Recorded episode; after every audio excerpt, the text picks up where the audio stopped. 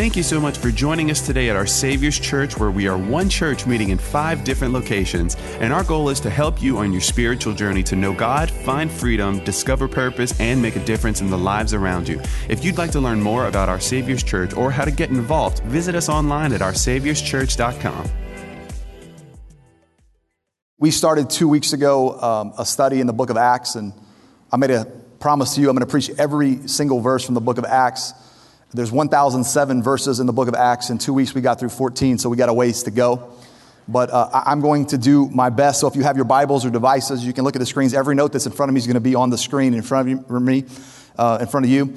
Uh, if you remember week one, I told you that um, Luke, the great physician, wrote the book of uh, Acts, he also wrote the Gospel of Luke, Luke. And he wrote the Gospel of Luke to a man named Theophilus. We call him Theo. He also wrote the book of Acts to Theophilus. And so the book of Acts is simply a continuation of the Gospel of Luke. And in the book of Luke, Luke tells us what Jesus began to do and teach. In Acts, he's going to tell us what Jesus continues to do and teach through his church. That's why it's called Acts. We, we have action to do. And uh, he, he's going to give the disciples a final play to run. If you remember the kind of the thesis, the foundational statement in the book of Acts is found in Acts chapter 1, verse 8. And it says this, but you shall receive power after the Holy Spirit or the Holy Ghost has come upon you, and you shall be witnesses unto both me in Jerusalem and in Judea and Samaria and to the uttermost parts of the earth. So Acts 1 is all about the work. And then last week I heard Pastor Eugene did a phenomenal job in my absence last week. And uh, he talked to you about Acts 1.14 that says you have to wait. And so how many know we got to do the work, but before the church could do the work, they had to wait. And it's the promise that God gave them that they're going to wait on the Holy Spirit. So the Bible says that all of these disciples and many others were in a room and they were waiting. They were patiently waiting for the Holy Spirit. Spirit, and it says that they were devoted to prayer. They became so busy with prayer that they had no attention to give to anything else. Can you imagine for a moment if we got so caught up in prayer? that we became so busy in prayer that we gave no attention to anything else. Can you imagine what would happen if we laid aside all of our purposes and all of our plans and said, God, we're just going to wait until you do something? That's what's happening in the first chapter of the book of Acts. And that's what's happening, and that's where we want to pick up our story. So if you have your Bibles or your devices, you can look at the screen. I'm going to read you 11 verses today, Acts chapter 1, verse 15 through 26. And it says this. In those days, Peter stood up among the believers, a group numbering about 120, and said, Brothers and sisters, the scriptures had to be fulfilled in which the Holy Spirit spoke long ago through David concerning Judas, who served as a guide for those who arrested Jesus. He was one of our number and shared in the ministry. With the payment he received for his wickedness, Judas bought a field. There he fell headlong, his body burst open, and all of his intestines spilled out. A little graphic. Everyone in Jerusalem heard about this, so they called the field in their language Akeldama, that is, the field of blood. For said Peter, it is written in the book of Psalms, may his place be deserted, and let there be no one to dwell in it, and may another take his place of leadership. Therefore, it is necessary to choose one of the men who have, who have been with us for the whole time with the Lord Jesus and who was living among us, beginning from John's baptism to the time when Jesus was taken up from us. For one of these must become a witness with us of his resurrection. So they nominated two men, uh, jo- uh, Joseph, uh, called uh, Barsabas, also known as Justus, and Matthias. Then they prayed, Lord, you know everyone's heart. Show us which one of these two you have chosen to take over this apostolic ministry, which Judas left to go where he belongs. Then they cast lots, and the lot fell to Matthias, so he was added to the eleven apostles. I want to go back and I want to key in on verse 16, and then we're going to jump in and I'm going to teach. This is what Peter said. Brothers and scriptures, uh, brothers and sisters, verse 16.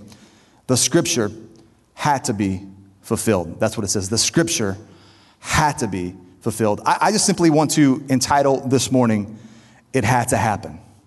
It had to happen. Let's pray. Father, we thank you today for the reading of your word. God, we know that it's your word and your word alone that changes the hearts of men. And so, God, as we read these words today, God, these aren't my words. They're not my thoughts. They're not my ideas. They're your words. They're your thoughts. They're yours, your ideas. So, God, I pray you today, you guide, you, you, you, you guide me, God, as, as I speak your word. Hide me behind your cross. And Lord, by the end of this day, may we never be the same. In Jesus' name. And everyone said, Amen. Amen. It had to happen. Say it with me. It had to happen. Thank you. Pop quiz. I told you the answer five minutes ago. Who wrote the book of Acts? Luke. What was Luke's profession? He was a physician, he was a doctor. Now, because of Luke's education and refinement, he writes both Luke and Acts in a very sophisticated style of the Greek languages. So, understanding that, you understand that Luke doesn't just throw a bunch of information together. As a good doctor, he's going to organize the materials in a very careful manner. So, as we read these words today, understand that nothing is incidental, nothing is accidental. It's all written by Luke, but it's inspired by the Holy Spirit. As we look at the first details that Luke gives us about this upper room experience, I want to answer four questions today about our text. Write this first one down as we look back at Acts chapter 1, verse 15. It says, In those days, Peter stood up among the believers. The first question I want to ask today is who's speaking? In, in this first segment of the book of Acts, the first person who speaks up, I just read it to you, is Peter. I, I love this. This is the guy who, 43 days prior to him speaking up, was the guy who publicly denies Jesus three times. He, he, denies Jesus openly on the first time. The second time, he denies him with an oath. The third time, he, he curses. I don't know the blankety blank man. This, this, this is the guy who publicly denied Jesus three times. Watch this. The same voice that denied him three times was the first voice that's recorded speaking in the upper room. The same voice that denied him three times is the first voice that is recorded preaching in the book of Acts in chapter 2 and 3,000 are saved.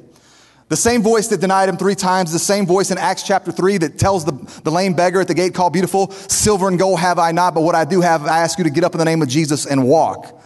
This is the same guy who gets, who, who, who denies Jesus three times. This, I don't know the guy because of fear, has so much boldness in chapter four that he says, you can't shut me up. You're going to have to throw me in jail. And they actually do for preaching the resurrection of Christ. This is the same guy who was so fearful to say the name of Jesus and that he even knew Jesus. In chapter five, the Bible says he has so much of the spirit of Jesus living on the inside of him that as he walked by people with sicknesses, his shadow healed them. The same guy. In fact, if you look at the first 12 chapters of the book of Acts, it's all about the ministry of Peter. And it all starts with this verse, verse 15. In those days, Peter, it says he stood up. Do you see the boldness in that declaration of him standing up? Do you see the audacity that the first words recorded, somebody had to stand up Somebody had to say, This is what we're going to do. And I love it because even with all of his shortcomings and imperfections and failures, Peter is the first one to stand up. Everybody say, Stand up. God is always looking for men and women who will take a stand no matter what.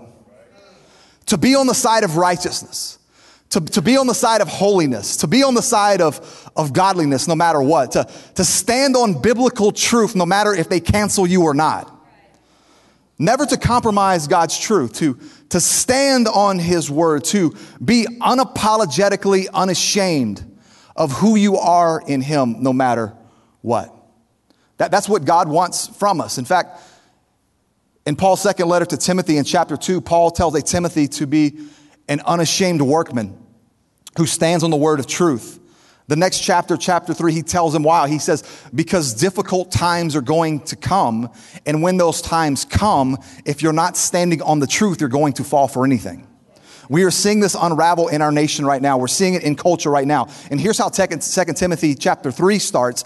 After Jesus tells a young Timothy to be unashamed, a worker unashamed, in 2 Timothy chapter 3 verse 1, he says, But mark this, there will be terrible times in the last days. I think we're here now. People will be lovers of themselves. They will say, uh-huh. Lovers of money, boastful, proud, abusive, disobedient to their parents, not your kids, that's your neighbor's kids, ungrateful, unholy, without love, unforgiving, slanderous, without self control. We, we're living in a world without self control. You know, the Bible says in the last days, people will find new ways to sin. Not lovers of good, treacherous, rash, conceited, lovers of pleasure rather than lovers of God. Sound familiar? Watch this. Having a form of godliness, but denying the power thereof have nothing to do with these people. So, chapter one, Timothy stand for truth. Chapter two, because everyone is going to bow to other things. And then chapter four, or that's chapter three. Chapter four, he gives them the charge. He says this, chapter four, in the presence of God in Christ Jesus, who will judge the living and the dead, and in view of his appearing in his kingdom, I give you this charge. And this is really the same charge I want to give to you, OSC. Here's the charge for what to do when things get nasty. Here it is. Preach the word. Be prepared in season and out of season correct, rebuke, and encourage with great patience and careful instructions. You cannot accurately and effectively do any of these if you don't know the Word of God. That's, that's why we want to take you through the entire book of Acts. We want to teach you the Word of God. Why? Because for the time will come, and I believe the time is here now, when people will not put up with sound doctrine, hello, instead to suit their own desires, they will gather around them a great number of teachers to say what their itching ears want to hear. They will turn their ears away from the truth and turn aside to miss. But you, that's you, OSC, me, watch this. Keep your head. Keep your head. That's hard. That's why when political issues arise and race issues arise, and issues of sexuality arise, there's only one side that I'm on, and that's on the side of the Word of God. You have to keep your head in some situation. There's a whole lot of people in this last year that lost their head. How many understand what I'm saying? They think they're passionate, they're not passionate, they're emotional. People have lost their head. Why? Because they've gotten away from the word of God and they've sided with political parties and agendas and their flesh and what felt right. He says, you got to keep your head, endure hardship, do the work of the evangelist, and discharge all the duties of your ministry. So we have to stand on the word of God. So who was the first one to stand? His name was. Second question is, who was he speaking to? Peter is in the upper room. Peter's the first one to speak. Now you have to understand there's more than just the apostles, the original apostles there and their family members. Go now to verse 16 and it says this In those days, Peter stood up among the believers, a group numbering about 120. Why 120? Why is this detail in there? Remember, Luke is going to write he's going to manage this text very, very well. He is a doctor. If it's in there, it's not accidental or incidental. The Holy Spirit put it in his heart. Why 120? Because Jewish law requires that for a new community to be established, 120 people had to be present. From the very beginning, the church was always about community. It has always been about community. It will always be about community. We're going to dissect this a whole lot more when we get to chapter 2. So, God values community. He wants us to value community. So Peter speaks up. He speaks to the community, the 120. The third question is, what does he speak? I'm going to read you what he spoke. It's basically Acts chapter 1. I read you in my text. Here's what happens. Uh, they, they, they get to this place where there was originally how many disciples? 12, thank you. One of them doesn't make the journey. His name is Judas. Judas betrayed Jesus, so there was originally 12. Now all of a sudden, one is missing. So how many is that now? That is 11. Thank you, Como High School Math has helped me immensely. So Peter stands up and he says, Hey guys, we got to talk about something. He said, There used to be 12 disciples. Now there's 11. The first order of business is the book of Psalms says that we need to replace them. So let's nominate a couple of guys from the 120 that are here who's been with Jesus from the beginning, who wasn't a disciple, but who's been along the journey, let's nominate one of those guys. So what they're going to do, they're going to do this thing called casting lots. What they would do is they would pick a couple of guys like, okay, this guy's good and this guy's good, but how do we know which one God wants? And so they called it casting lots. They would take a stone. On that stone, they would write the guy's name. And so they're going to write two guys' names. We know one of the names is, is, is Matthias. We know that the, the, the, the other guy, they called him Justice. So they're going to write Justice on one. They're going to write Matthias on the other. They're going to write their name on a stone. They're going to put these stones in a jug. They're going to shake up the jug like you roll Yahtzee dice. And the first stone that rolls out, whatever the name is on the stone, That's who they believe that the Lord has picked. This wasn't a game of chance. They believed this was God's sovereignty. Everybody say sovereignty. They, Proverbs says that the, the lot is cast in the lap, but it's the Lord that makes the decision. So, so they believe, according to God's sovereignty, whoever's name comes out of the jug is going to be the new disciple. So here's what, here's my, so here, here, here's where we are. Peter speaks it. He speaks it to the community. He speaks about Judas and Judas being replaced. And here's my question, and here's where I want to spend the rest of our time this morning. Why did he speak it?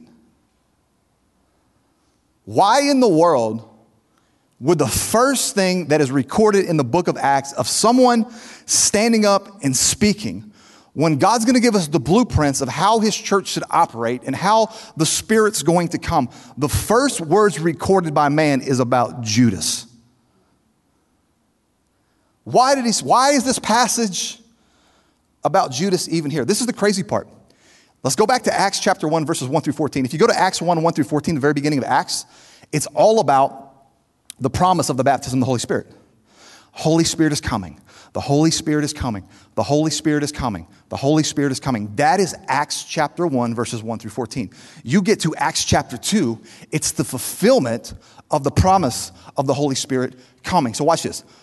Acts 1, 1 through 14 is the promise of the baptism of the Holy Spirit. Acts chapter 2 is the fulfillment of that promise at Pentecost. And between those two segments of the Holy Spirit and the outpouring of the Holy Spirit is 11 verses sandwiched in there about Judas. Judas. Judas, the guy who betrayed Jesus. And I ask this question why are there 11 verses about Judas between two outpourings of the Holy Spirit? Why all this concern about how Judas died and the blood money and the field and who's going to replace him? Why, why all, why all of this? And if, and if, you, if you basically look at the structure of these first 40 or 50 verses of the book of Acts, here's the way it looks if you're just looking at the natural Holy Spirit, Judas, Holy Spirit. Y'all remember Sesame Street? One of these things is not like the other. Holy Spirit, Judas, Holy Spirit. Y'all, one of these things ain't like the other. Say it to me one more time. Holy Spirit, Judas, Holy Spirit. How does this even make sense? Why is this even in here? Why sandwich these 11 verses in here? Why even bring up the guy who betrayed Jesus? Why even bring up Judas? Why is the first voice that speaks up, the first topic of discussion in the first church, in the first gathering? This is a new community. Hey, we're establishing a new community. Let's talk about Judas. Why? What does God want us to see? Y'all remember the title of today? It had to happen. Go back with me to verse 16. Let's see if we can unpack this. I got 26 minutes to do it, and you go to lunch. Here it is, verse 16. Brothers and sisters, the scripture had to be fulfilled in which the Holy Spirit spoke long ago through David. So I ask, what scripture had to be fulfilled? Well, Peter tells us in verse 20, he says, It is written in the book of Psalms, here it is, may his place be deserted, let there be no one to dwell in it, and may another take his place of leadership. Peter actually gives us two different quotes from the book of Psalms. And, and in the first half of verse 20, it's a quote from Psalm 69, verse 25. It says this May his place be deserted, let no one dwell in it. That scripture was fulfilled when G- Judas bought a field with blood money for selling Jesus out for 30 pieces of silver, and he later died in that field. He was deserted in that field. It became a desolate field of blood. That's what verse 17 through 19 tells us. The second half of verse 20 is a direct quote from Psalm uh, 109, verse 8, speaking of Judas, because Judas is no longer, it says this in, in Psalm 109, may another take his place of leadership. And then we see that that was fulfilled in the way that Judas was replaced by Matthias by them casting lots. So, what am I trying to say? Just listen to me. Luke writes it Peter preaches it, but God inspired it. Why? Why is this sandwiched in here? Because it had to happen. Verse 16, the scripture had to be fulfilled by which the Holy Spirit spoke. Peter said, We have to do this. It has to be this way. My question is, why does it have to be this way? Isn't life full of contingencies? Isn't the future open ended? Aren't people, don't they have a free will? Don't people, can't they make life or whatever they want it to be and God just has to adjust his plans? How can Peter says it has to be? How can Peter say it has to happen? Listen to me. Either Peter is wrong or God is sovereign.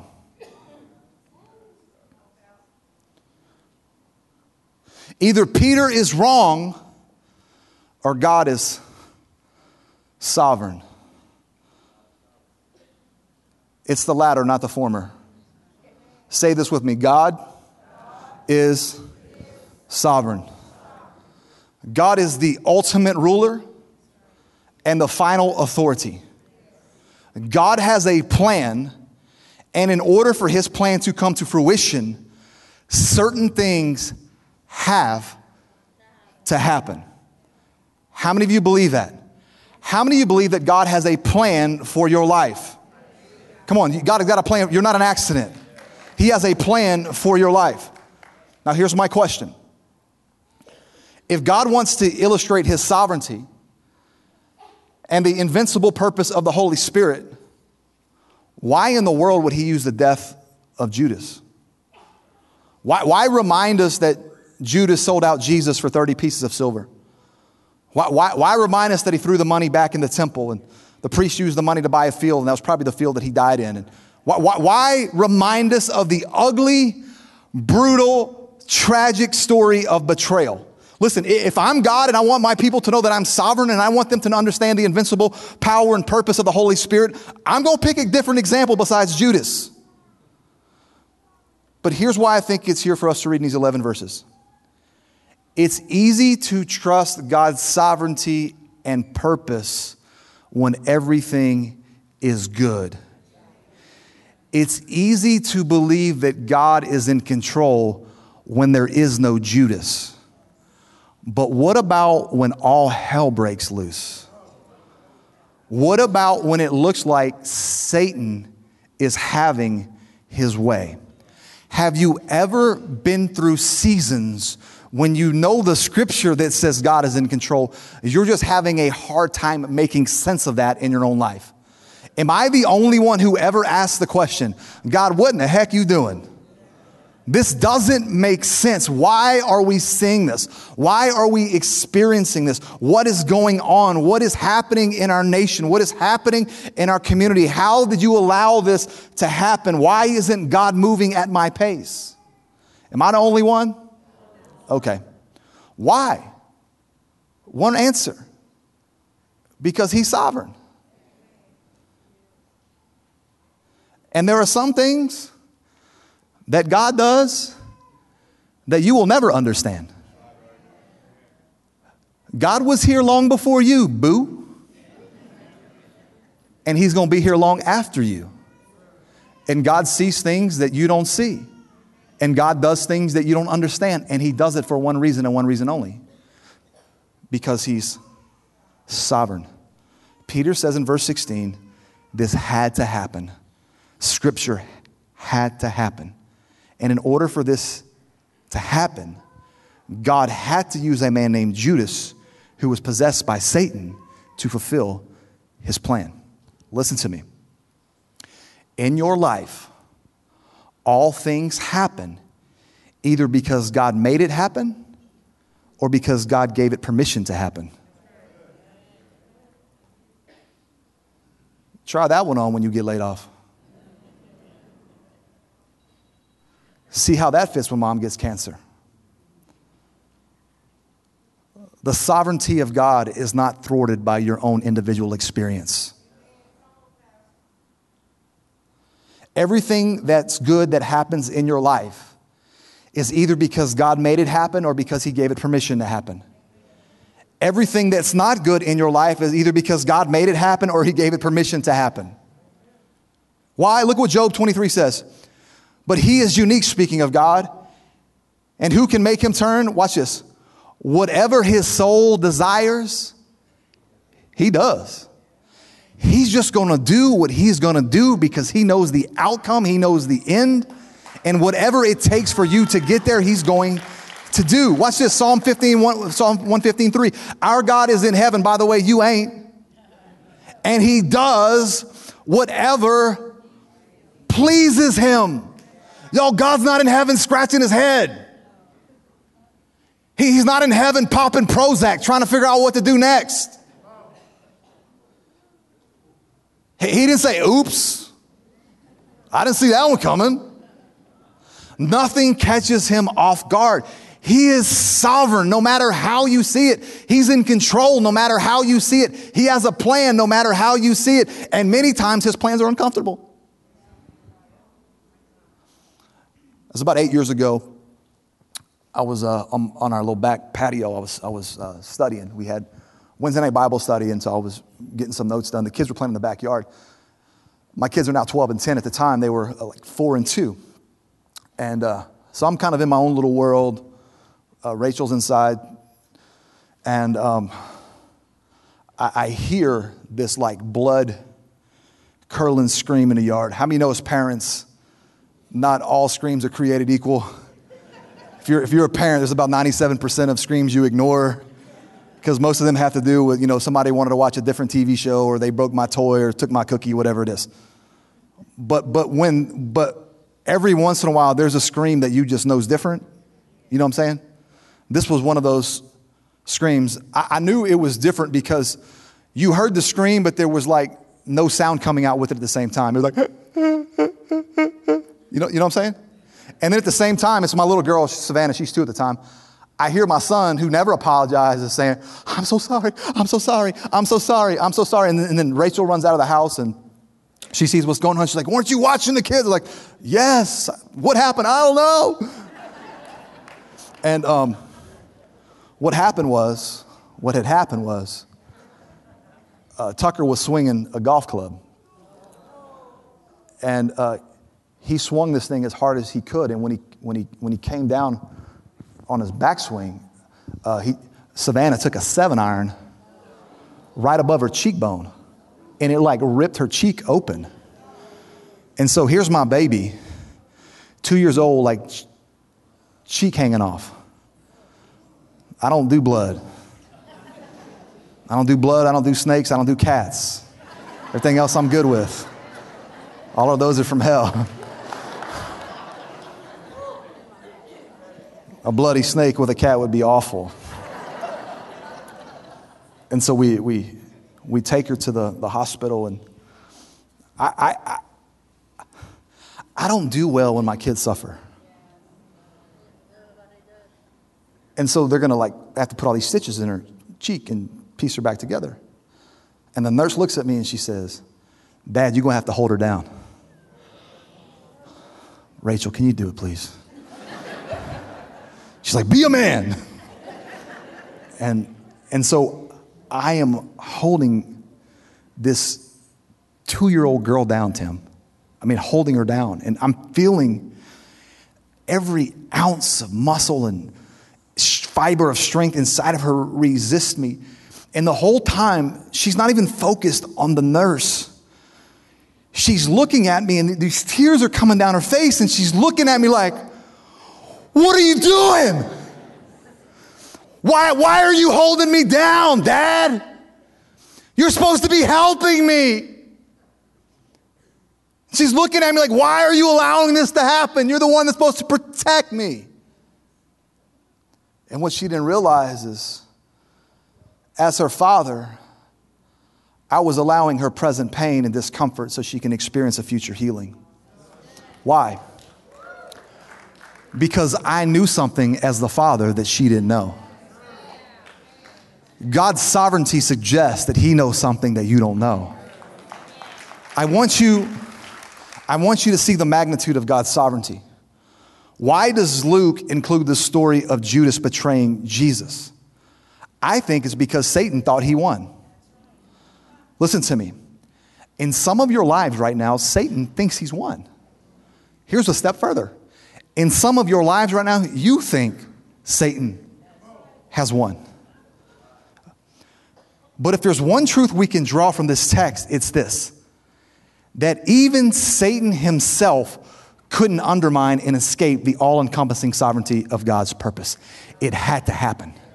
There are some things in your life that just have to happen.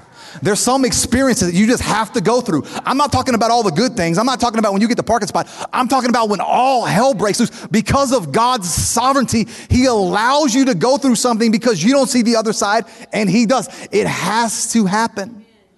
And that's important for us to remember because when you're going through life and you have all these things planned out, there's going to be seasons when you face that are Judas seasons. Have you ever experienced a Judas season? Just a nasty season a season of hurt and betrayal and death and confusion. And you're like, wait a minute, wait a minute. Why am I facing this? I love you, Jesus. He's like, I love you too. That's why you're going through it. Why, why, why, why are we dealing with this? And the answer is simple it's God's sovereignty. Why? Because listen to me. He saw it best fit for things to unfold the way they did to accomplish his plans that he predestined before time in your life. I will say it again. He saw it best fit for things to unfold the way that they did to accomplish his plans that he has predestined before time. And that is the congruent theme throughout the New Testament, especially the book of Acts. Go with me to Acts chapter 4, verse 27. This is crazy. Here's what it says For truly in this city there were gathered together against your holy servant Jesus. Watch this. Whom you anointed, both Herod and Pontius Pilate. Y'all, Herod is the dude who tried to kill baby Jesus. Pilate is the joker, the Roman governor who handed Jesus over to be crucified. Yet both these jokers were anointed along with the Gentiles and the people of Israel, watch this, verse 28, to do whatever God's hand and purpose predestined to occur. So both Herod and Pilate's actions were orchestrated by the hand of God to accomplish the purpose that he predestined to occur. It had to happen. It has to happen. Here's my question What in our lives has to happen for God to accomplish his will. What plans does God need to disrupt? Somebody told me recently, said, Man, I'm, I'm making so many godly plans. God ain't gonna ever disrupt my plans. And that's why I said, ha ha ha ha ha. what? Yeah, let me read you Psalm 33 the Lord nullifies the plans of nations.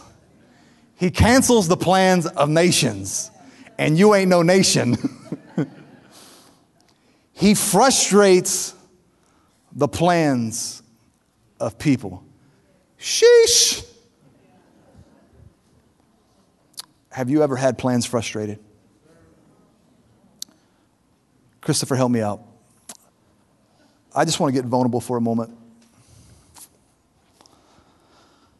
The summer of 2018, it was three years ago. I wasn't even in Opelousas. I was pastoring our Midtown campus in Lafayette, senior pastor. The church had grown significantly. We planted that church in 2015. And in two years, we'd grown over 2,000 people. I was preaching four times every Sunday. But I was sensing that something wasn't right. In late August of 2018, I was leading a staff meeting with Pastor Myron. And in the middle of the staff meeting, I feel this paralyzed feeling come over me. I'm, I'm in the middle of talking. And I, I look at Pastor Martin like, take over. And I made it downstairs. I go to the office and I just get in the fetal position and I just start to cry. I have no idea what's happening to me. I, I can't talk. I'm, I'm consumed with, with fear. Two hours I, I, I laid on the floor. I couldn't even pick up my phone to call my wife. Finally, I called her and I said, Something's wrong with me. Find out later it was going to be the first of many panic attacks that I start to have. It started getting worse and worse and worse, and I started just distancing myself. I didn't, I didn't want to come to church. I didn't want to read my Bible. I didn't want to talk to God. I definitely didn't want to preach. I'm, I'm still the pastor of the church this time. And I'm trying to do the best I can to, uh, to, to, guard it and like not let anybody know. And then, and then one day I go to pick up my son at football practice. And he gets in my car and just looks at me. He's nine years old at the time. He said, Dad, can I ask you a question? Like, yeah, son, whatever. Sure. He says, Why are you always so sad?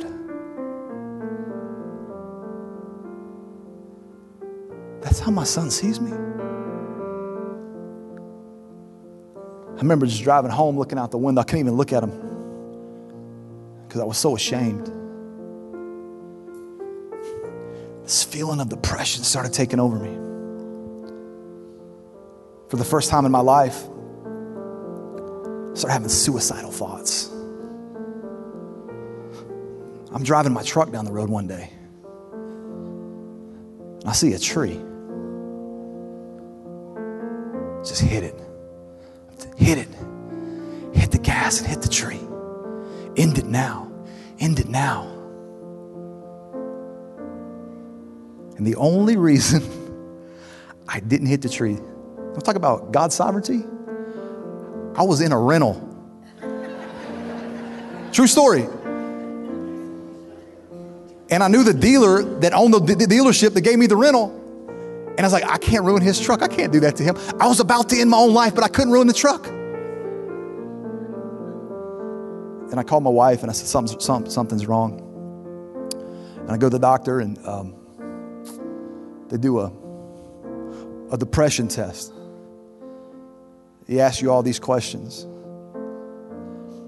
You know, and it's like, can you sleep at night? No. Do you sleep during the day? Yes. Do you want to hurt yourself? Yes. And just all these questions. So he gets the result and he goes, Man, any, anything above four, we're going to treat for depression. I like, Great, what's my score? He has 23.